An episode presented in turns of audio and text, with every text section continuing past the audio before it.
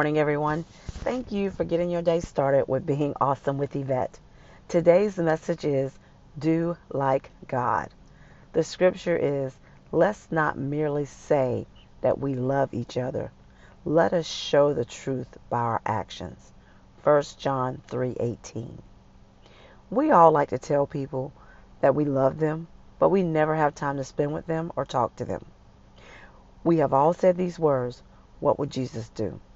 But to be honest, we're not ready to do what Jesus does because we make up many excuses to why we can't do things. So, are we ready to do what Jesus do? I really hope this message was uplifting and encouraging for you to want to do the will of God. Please hit the reminder bell to be notified when I post the next message. Again, thank you for getting your day started with being awesome with Yvette. Have an awesome day.